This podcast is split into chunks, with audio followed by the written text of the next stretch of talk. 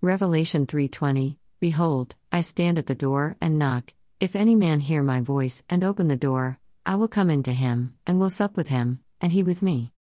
This is a very infamous verse that goes with storytelling the moral about Christian charity. When someone dreamt that Jesus will come to their house, they prepared a lavish dinner and waited for him. Then came to their house a beggar asking for food in the cold, but they chase him away. Then a woman with a baby needing milk, but they chase her away. And then a vagabond traveler looking for some bread and wine, whom also they chase away. That night, disappointed, they dreamt again that Jesus was asking them why they did not entertain, and he said, I knocked on your door as the beggar, the woman with the baby, and the vagabond traveler.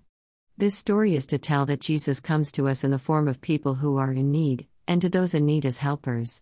In other words, Jesus asks us to accept Him not expecting only prosperity but also persecution and the burden of the cross that He will dine with us daily. He will be part of our lives. But we hardly realize the burden of the cross and get carried away thinking that we are not committing crimes and so we are righteous. This is how even I was. Little was I able to tell people that thinking bad for others and hurting them is against the will of God.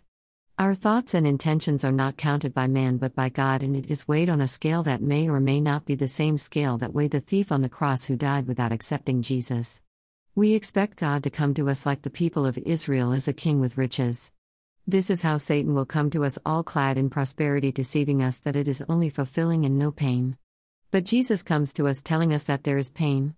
This is because we are striving to walk in his ways. We may not meet people who will have everything to help us but may have only the heart to think well for us. This is why I decided not to lose people in my life who want me for what I am, even if they are scorned for not being able to help me against the impossible to establish technology persecution and harassment. I accept people who tell me how valuable I have been in their life, even if they are not able to help me back now in need. Dear Lord, Almighty, bless this day and the days to come. Bless all those who wish me well, those who don't accept to treat me inhumanely, and those who want me to live a good life. Fill our daily plates in abundance that we may never run out of but be able to help others. Provide us with long lasting, good, and safe roofs and clothing. Thank you for what you have provided today. Send down your angels to destroy technology and its illicit activities. Touch us with your healing hands that we may remain in good health. Make way for us and show us the way to your blessedness that we may lead our lives in peace, joy, love, hope, faith, goodness, prosperity, praise, and worship, exemplifying your glory for a victorious life on this earth. Amen.